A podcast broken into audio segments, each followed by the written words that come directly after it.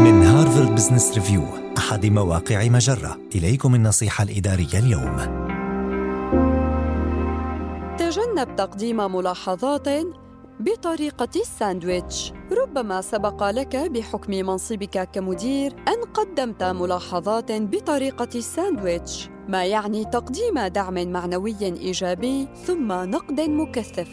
تليه جرعة أخرى من الدعم المعنوي الإيجابي.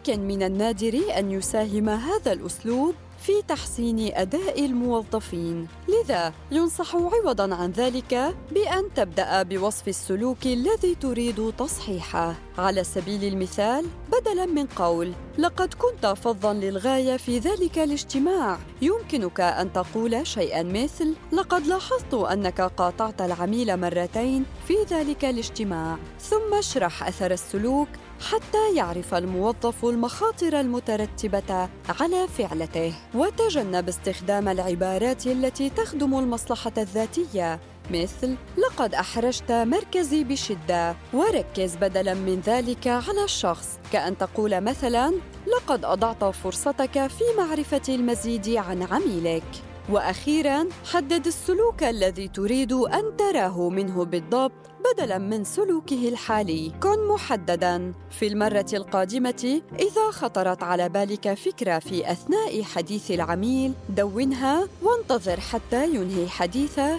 ولا تقاطعه. هذه النصيحة من مقال توقف عن تلطيف الملاحظات القاسية. النصيحة الإدارية تأتيكم من هارفارد بزنس ريفيو أحد مواقع مجرة. مصدرك الأول لأفضل محتوى عربي على الإنترنت.